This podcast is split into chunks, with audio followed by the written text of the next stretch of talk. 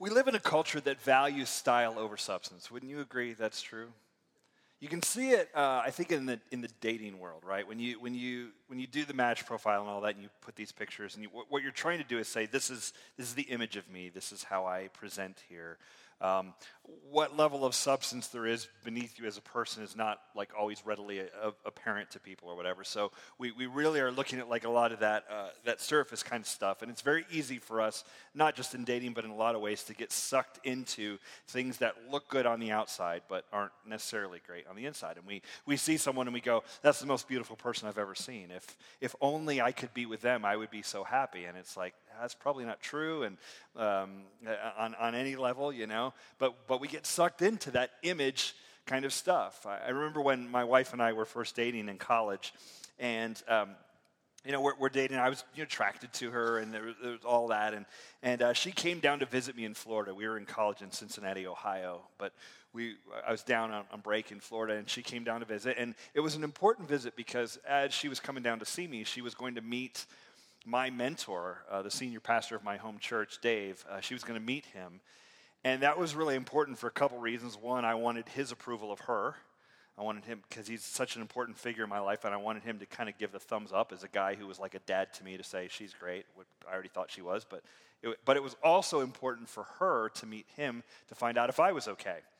Because I could sort of present as a bit flashy or whatever and like style or whatever and not not enough substance there you know? And so she wanted to like meet my people and find out like from my people is he really okay? Is he really like legit you know?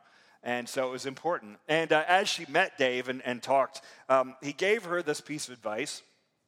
And i think if you're dating this is wonderful advice. So if you're gonna if, like write this down okay?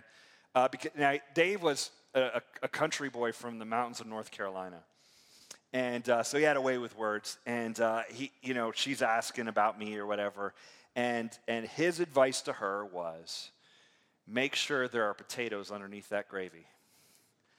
And I thought that was brilliant. that's just great. And that's great advice for dating. If you're going to marry someone or whatever, you're thinking long term with someone, you got to make sure there's potatoes underneath that gravy because the gravy will, I don't know, eventually slide off or something. I don't know. There's like there needs to be substance there because you're going to be married long term to substance. And that's not true of like just true of dating relationships. There needs to be potatoes underneath the gravy in a lot of things. When you go visit a college, make sure there's more to the college than a great student center with a rock climbing wall, because you're going to spend four years there and you're going to get an education, right? If, if you're going to if you're going to take a job, make sure there's something really going on there, and they're not just dazzling you in a in an interview. Make sure there's something of substance really happening there um, with with with the school. Um, and that's true of, of schools, of taking jobs, of dating, and it's also true with our faith. There needs to be substance underneath the style. In our Instagrammed world, there's a great temptation to just lead with style and have it be all about that. And if you have enough time and money, you can probably fake style for a long time, but it's very hard to fake substance over the long period. And the church has fallen victim to this as well. The church has, has said, you know, hey, let's just give people flash and, and, and smoke and mirrors and, and, and, and just sizzle. You know, let's give them sizzle, not steak. And, and, uh, and people will be into that. And the temptation's there in the church. It's like, look, people want a quick and easy fix. And if I can just give people the Jesus pill and they'll take it and then they're going to be better in the morning, it's going to be awesome. That, that temptation is there even in the church to chase after uh, style, not substance. And that temptation was there in Jesus' day as well. When Jesus walks into Jerusalem in in the last, the final week of his life, in around the year 27 AD, when he walks into that culture, he is walking into a culture that is valuing style over substance. It is a group of people that appear to be religious, the Jews of the first century. They pray, but when they pray, they make a big show of it so everyone can see that they're praying. They want to look good, not actually be good. When they fast, they're not eating for whatever period of time. They're walking around looking sad and letting everybody know that I'm fasting and aren't I sad and aren't I holy? They're making a show of it. When they're giving money to the temple, they're announcing it with trumpets. They're actually making a scene of their financial giving. And Jesus walks into that world and he's like, You guys are playing at your faith. You are acting like one thing on the outside. You got the style of it, but there's no substance there. Your heart's not in it. This is why all the Old Testament prophets speaking for God were critical of Israel, saying, Your, your lips praise me, but your heart is far from me. And Jesus is very critical of that as he walks into that religious culture in the final week of his life. They looked good, but underneath something was rotting on the inside. Have you ever experienced that with someone? You get into a relationship with someone, and on the surface, they look great, but you get to know them and you go, something's rotting on the inside. There's nothing really here. Or maybe harder question Have you ever noticed that in yourself? where you're so busy managing the externals. And, and if you take a moment to look inward, you go, man, something's rotting inside here. Um, and I, and I, need to, I need to think about that. Well, just as we can see that sometimes in other people, God can see that in us and in other people also. And so I want to read to you uh, an event in the final week of Jesus. And this is a bizarre story. It's really, it's really weird. And it, it comes on the Tuesday of the final week of Jesus' life. He's going to be crucified on Friday. We're going to lead up to that at Good Friday here in April and, and the resurrection on Sunday, Easter Sunday. But on that Tuesday of that final week, he had just gone, last week Topher taught, and he did a great job teaching through. Uh, Jesus goes into the temple on that Monday, and he kind of cleans house. He flips over tables. It's, it's just a, he's, he's kind of challenging the authority of, of the first century Jews and, uh, and kind of expresses some anger there. And then he's going to go back to the temple on Tuesday. But that morning, as he's walking to the temple, um, Matthew records this particular situation. And I just got to tell you up front as we read it, it's going to read really weird and it's going to seem like Jesus is petty and angry. But I think if you get the context of it, you need to understand that Jesus is very intelligent. And when he's doing something, he's doing it on purpose but it's weird. So let me, let me read it to you. Starting with Matthew 21, this is Jesus and his disciples visiting the temple on Tuesday of the final week of his life. Uh, Matthew 21, starting with verse 18. In the morning, as he was returning to the city, he became hungry. And seeing a fig tree by the wayside, he went to it and found nothing on it but only leaves. And he said to it, May no fruit ever come from you again. And the fig tree withered at once. All right, that's a little weird. So he's going with his disciples. They're walking into the city, and on the way there, they see a fig tree, and it's got leaves on it. We know this. There's leaves on it. And here's another detail. When Mark tells the same account, Mark adds this detail there are no figs on the tree, for it was not the season for figs. So hold up. Jesus walks up to a tree, hoping to get figs off of it. They're not in, they're not in season. He probably knows that. And then he's like, You don't have figs, curse you. And, and then the tree withers up, sort of miraculously. That's weird. And it looks a little bit like petty and like angry and like, dude, just calm down. Like, why are you expecting a fig tree that's not in season yet to have figs? Like, what's going on there? Um, it's bizarre. Bertrand Russell was the famous atheist back in the early 1900s in England. And he wrote, he famously wrote a book, uh, or I guess it was a speech that turned into a book called Why I Am Not a Christian. And he was uh, atheist before that was cool to be atheist. And um, he writes this thing about why I'm not a Christian, and he talks about this fig tree story. And, and I want you to hear what he said because I think we can relate to it. He says this Then there is the curious story of the fig tree, which always rather puzzled me. You remember what happened about the fig tree? He was hungry, and seeing a fig tree afar off having leaves, he came if, if haply he might find anything thereon. And when he came to it, he found nothing but leaves, for the time of figs was not yet. And Jesus answered and said unto it, No man eat fruit of the tree hereafter forever. And Peter saith unto him, Master, behold, the fig tree which thou cursest is withered away. This is a very curious story because it was not the right time of year for figs, and you really could not blame the tree. I cannot myself feel that either in the matter of wisdom or in the matter of virtue, Christ stands quite as high as some other people known to history. I think I should put Buddha and Socrates above him in those respects. Now, I read that, and I've read other things from Bertrand Russell, and usually what I think is not, oh, um, I don't think, man, he's right. Jesus is weird. Usually, what I think is Bertrand Russell just doesn't understand the story. Uh, and, and over and over, I feel like his commentary there tells us more about him than it does about Jesus. Because Jesus is intelligent, and there's more going on here. Once you learn the context and the culture, there's more going on than what appears on the surface. Let me, I, I, get his concern, but let's dig deeper into it. First of all, in the springtime, when the tree is getting leaves, when a fig tree is getting leaves, it doesn't have its fruit yet, but what it does have are these little nodules on the tree that will become the fruit. And it was very common for travelers as they're walking by to pick those off and eat them because they are sweet and they, they were good for food. So when you see the tree from far off and you see there's leaves on it and you walk up to it and it doesn't have nodules on it, not even figs, but even the, the beginning of that, you know something's wrong in the root of this tree. There's something rotten on the inside of this thing. Um, and, and that's what Jesus saw there as, as he looked at that. Now, think about this. Think about the greater context here. When and where um, is, is this happening? This is happening when he's approaching Jerusalem. And where is he going? And what would he be near? He's going to uh, the, the, the, temple. He's visiting the temple. Now, the temple in Jewish life is a big deal. In the heart, if you were to go there today, you would see in the heart of Old Town Jerusalem, the old city, on the highest hill, there's a, a, a big flat rock. It's called the Temple Mount. The side of that that you can walk up to is called the Wailing Wall. You've probably heard that where people pray. Um, but you go up on top of it, on top of that rock in this high point in the city, uh, that's where the temple sat in Jesus' day. And the temple is much bigger than a church building.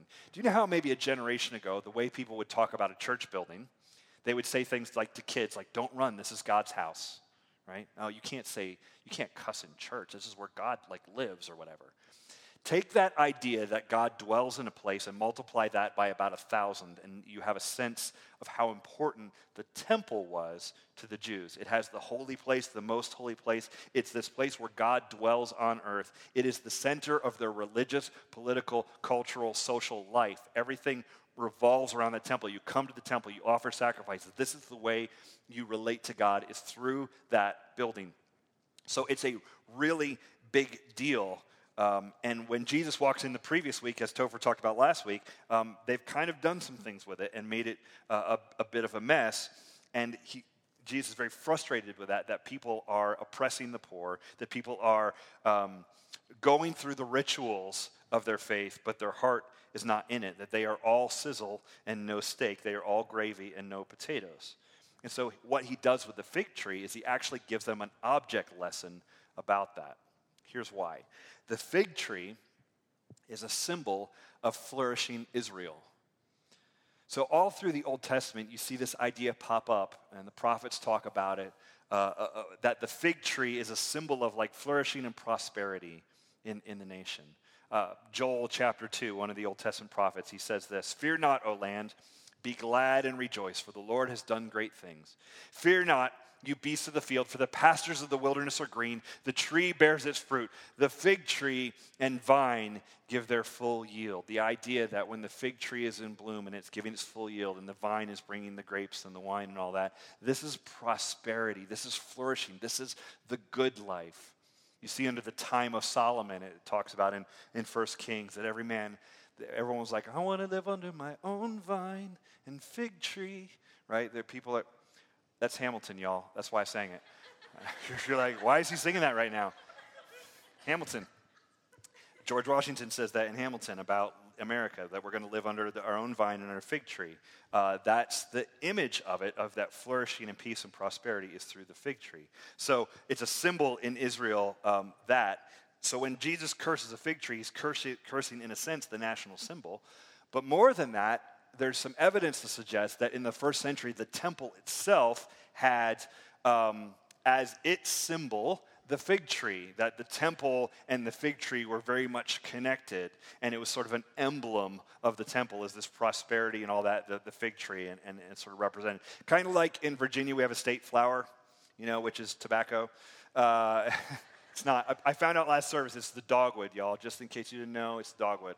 Uh, I didn't know. I thought, you know, Altria had me fooled. I thought it was tobacco. But, you know, you have state flower, that kind of idea. Well, in, in that day, the, the, the state, the, the, not state, but the, the temple symbol is the, the fig tree. And so, what does it mean that Jesus curses that, this sort of national symbol, this temple symbol? Um, I, I, think f- for them, that fig tree, as they walk up to it, it looked good because the leaves were there. But the truth is, something was rotten in it and it was dead. And that's a way that Jesus was giving them a symbol of first century Judaism. It is all gravy and no potatoes. People are theoretically serving God, but the truth is, their hearts are far from Him. They're not actually loving God, they're not actually loving their neighbors. Now, let me tell you where this goes historically. Four decades after Jesus does that, around the year 70 AD, the Roman Empire comes in and puts the smackdown on Jerusalem and sieges the city. They come in and they destroy the temple. The Jews leave and they go up, uh, they go down to the Dead Sea. Uh, lot, loads of people are killed. Um, and the temple gets destroyed, just laid waste. They take all the stuff out of it, they, they ransack the whole thing, just a pile of rubble. Um, and in many ways, Judaism has never recovered from that. To this day, there's no temple there anymore. It was everything, and then it was gone. Now, that, that rock at the top of that hill is controlled by the Muslims, and the Al Aqsa uh, Mosque is up there, and the Dome of the Rock, if you see pictures of it today, it's a shrine, a Muslim shrine that's there. The Jews, the Orthodox Jews, are not even allowed to go up there and walk around. I, I got to when I was there because I'm not an Orthodox Jew, and so I could, I could walk around up there. But they're not even allowed on it. It's, it's, it's that far removed. The most holy place in all of their faith is they, they can get close, but they, they, they can only look at it from a distance.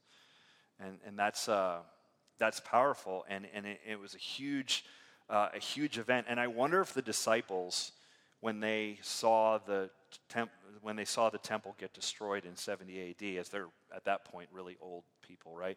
I wonder if they looked at that and they were like, "Oh, the fig tree. Oh yeah, I remember that thing Jesus did with the fig tree? That was like foreshadowing this." I don't know if they thought that in the moment, but I wonder if it kind of pieced some things together for them, where they're like, "Oh, this is this is serious." Um, Jesus was serious about that. So here's a couple things I want us to get out of this uh, story for us today, because you're just like, okay, so he cursed the fig tree.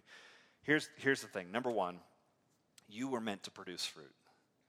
You and I were meant to, to make something with our lives as we follow Christ. It's supposed to be growing towards something. The fruit of the Spirit, the fruit that God puts in us, Paul writes about in Galatians 5. Listen to the way he describes it. But the fruit of the Spirit is love, joy, peace, patience, goodness, kindness, faithfulness, gentleness, self control. Against such things there is no law. Paul says the fruit of the Spirit, God's Spirit at work in you, is supposed to be producing something in you and in, in me. We're, we're supposed to be growing in love, joy, peace, patience. Now, now, notice it doesn't say the fruits of the Spirit, it's not multiple things. In, in a sense, these are all one thing. This is what God is doing in us. And that, that, that actually makes sense. You can't grow in peace but, but not be growing in patience. Like those things are related. You can't be growing in love but not growing in kindness at all. Those things are related. These things all work together. They're not individual things that you sort of staple onto the tree and hope that that looks like growth. These are things that are coming out of the root, which is the spirit within us, and He's working together to do all of these things uh, in, inside of us. We were meant to produce fruit. Just in, in the same way that other things produce fruit. You go to college, if you go to college, the fruit of college is an education and hopefully some jo- useful job skills, right? That's why you go there. You're hoping it will produce something in you. When you go to a restaurant, the fruit of that is a full stomach. I'm going there and I want something and I got it. Okay, there was, there was there was fruit of that. You send your kid to soccer camp, the fruit of that is that they're going to come out of soccer camp as a better soccer player. That's the fruit of it. And so there, there's, a, there's a, the, the, fruit of the life in Christ for those who have given their lives to Him and they're baptized in Him are, are, are these things here all, all, all together. And that means if you've been a Christian for a week or a year or 10 years or a couple decades, you should look at this list and go, Am I growing in this? Am I more joyful? Do I have more patience? Am I growing in my faithfulness? Am I becoming more gentle? How, and, and this isn't, that's not a question for you to ask about your neighbor. It's not like, am I more patient than she is? Because that's what we would love to do. How patient are you? Well, that guy's super impatient. I'm pretty good in relative. No, ask this about you. Are you more patient than you used to be? Are you more loving than you used to be? Are you more kind than you used to be? Is there evidence of uh, direction there, of maturity, of, of growth? That's, that's what's supposed to be going on, that we're meant to produce fruit. And if you're not, if there's no evidence of that, why not? To be disciples is to bear fruit. And if there's no fruit, there's probably no actual genuine belief in you. So, how does the fruit grow actually inside? What does that process look like?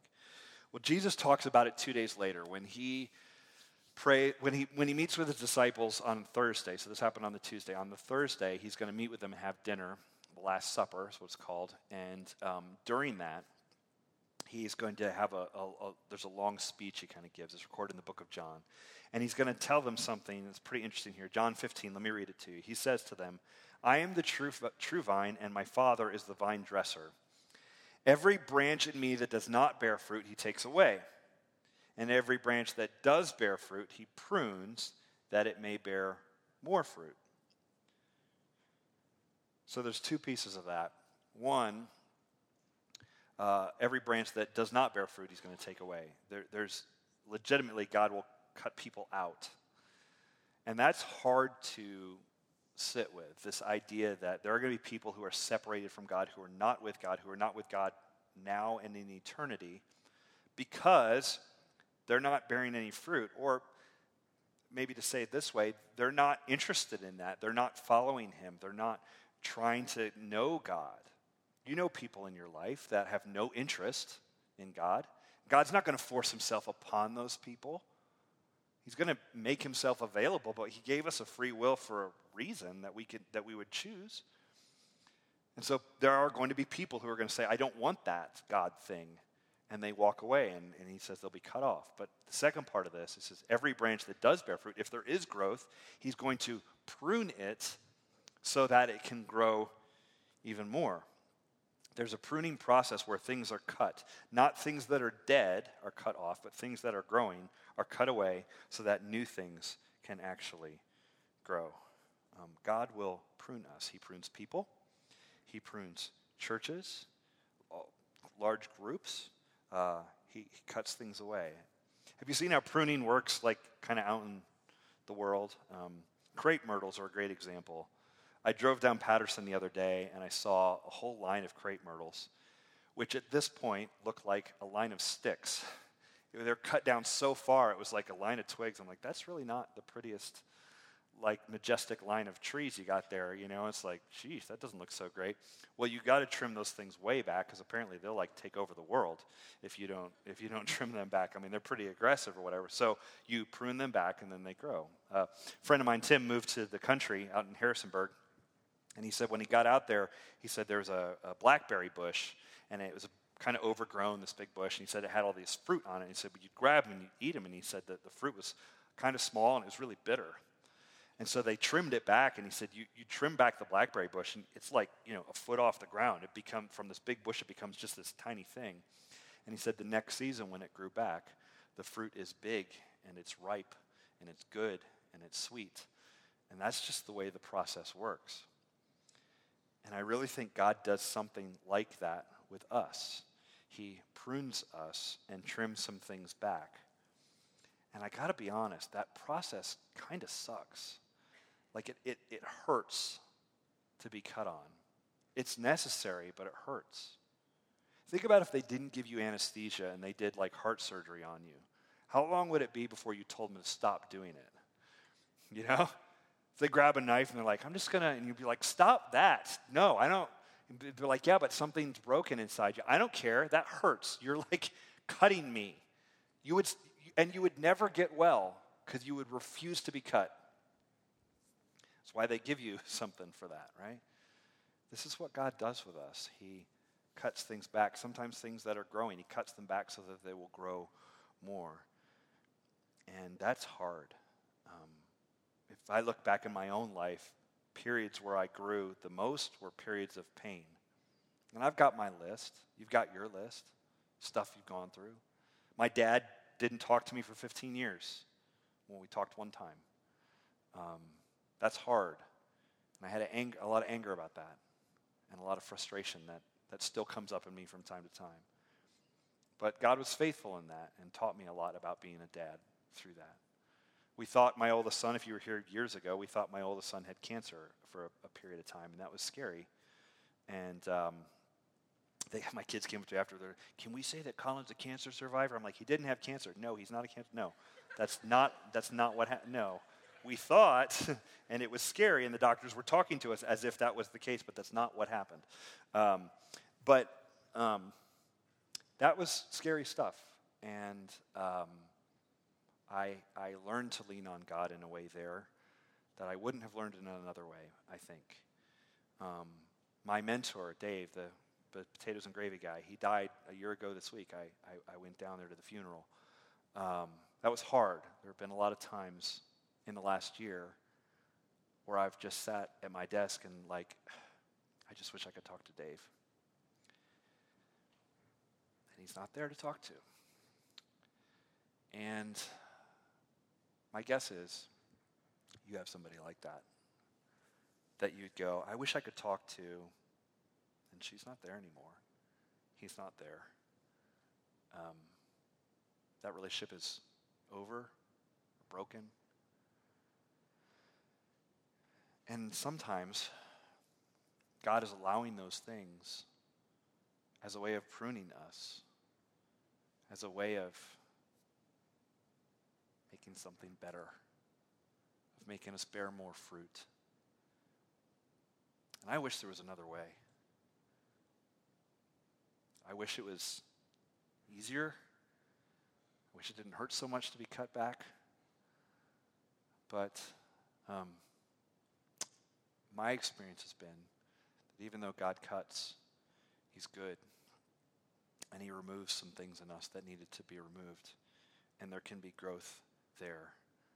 There's actually not a lot of growth from success.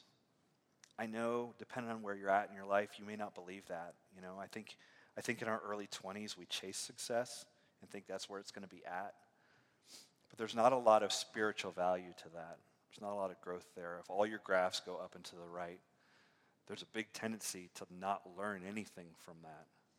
It's in those moments of pain when God prunes that we learn things and that we grow. Now, I've wrestled with this idea. I love good time Jesus. I love the Jesus that turns water into wine, walks on water, tells the waves to stop, heals people, says nice things. But the scripture records Jesus as a man of sorrows. And I don't want that Jesus. I like to have a good time. What does it mean that he's a man of sorrows? And if I'm going to follow him, what does it mean that I have to become a man of sorrows? And that I have to embrace pain too. I think there's something in that. You know, if the point of life is to be happy, like our culture kind of tells us it is, then Jesus is doing it wrong because he's going to end on the cross. Maybe he knew something we, we didn't know about what really brings about growth in us. I mean, for someone like me who likes to be upbeat, this is a hard lesson. So, number one, Look at fruit. Are you bearing fruit?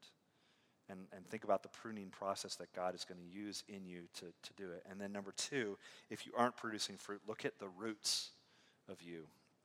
Look at what's going on inside. From a distance, as Jesus approaches the fig tree, it looks good. It has leaves. It, it presents as the fig tree has got it together.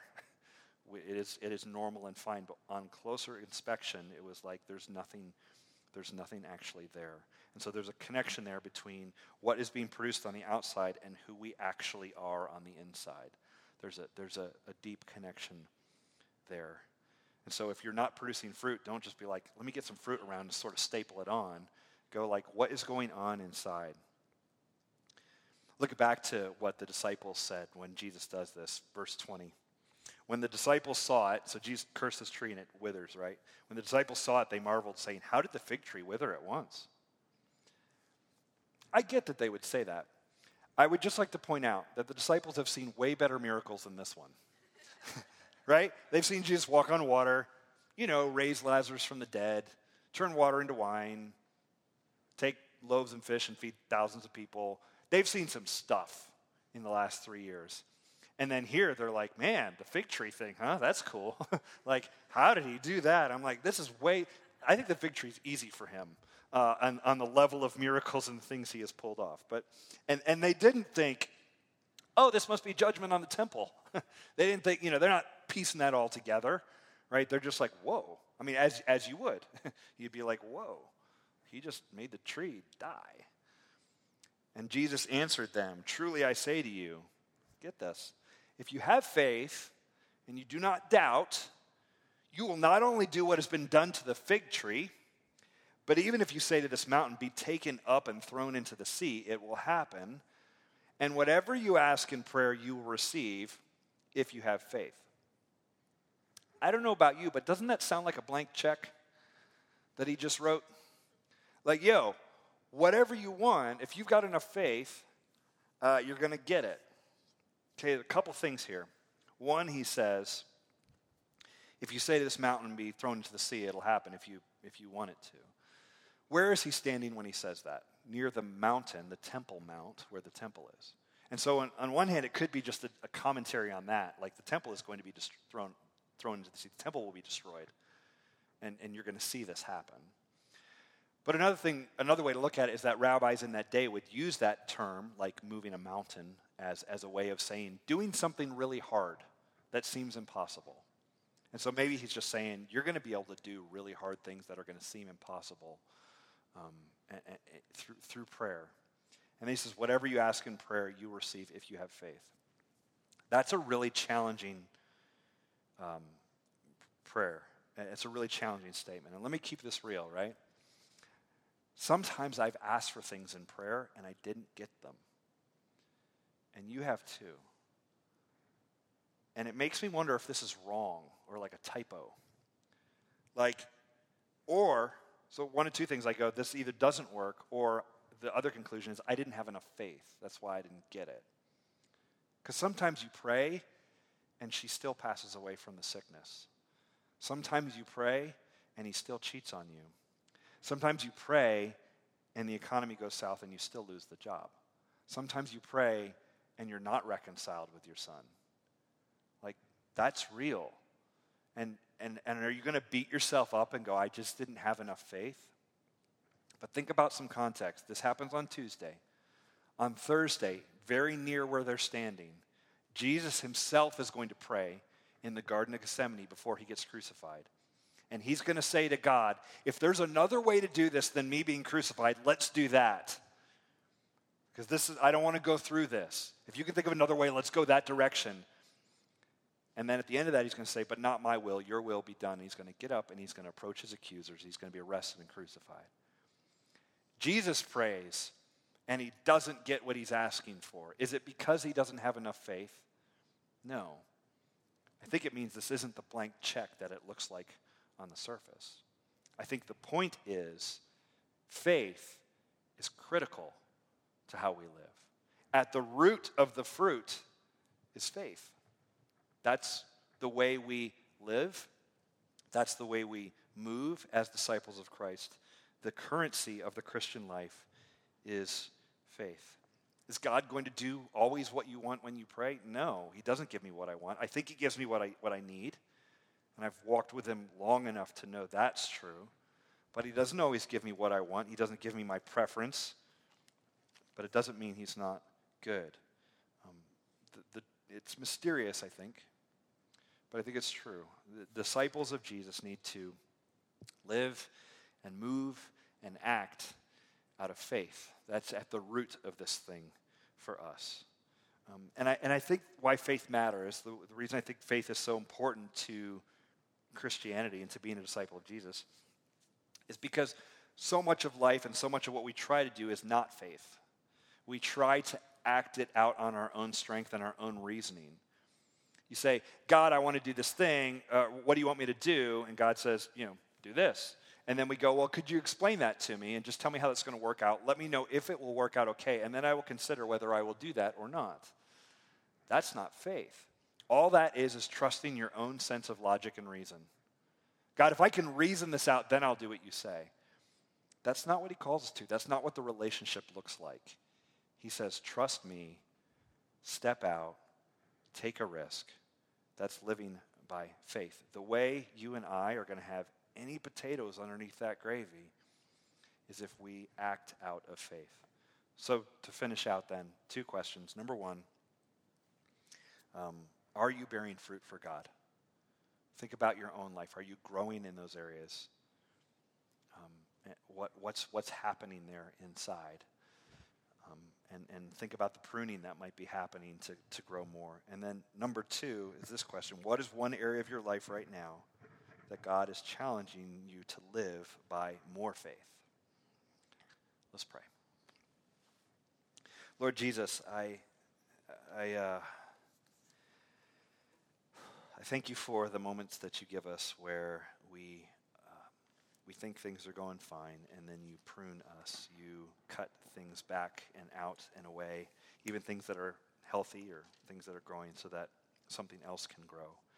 Um, God, that's unpleasant most of the time, but it's necessary, and so I, I pray we embrace that.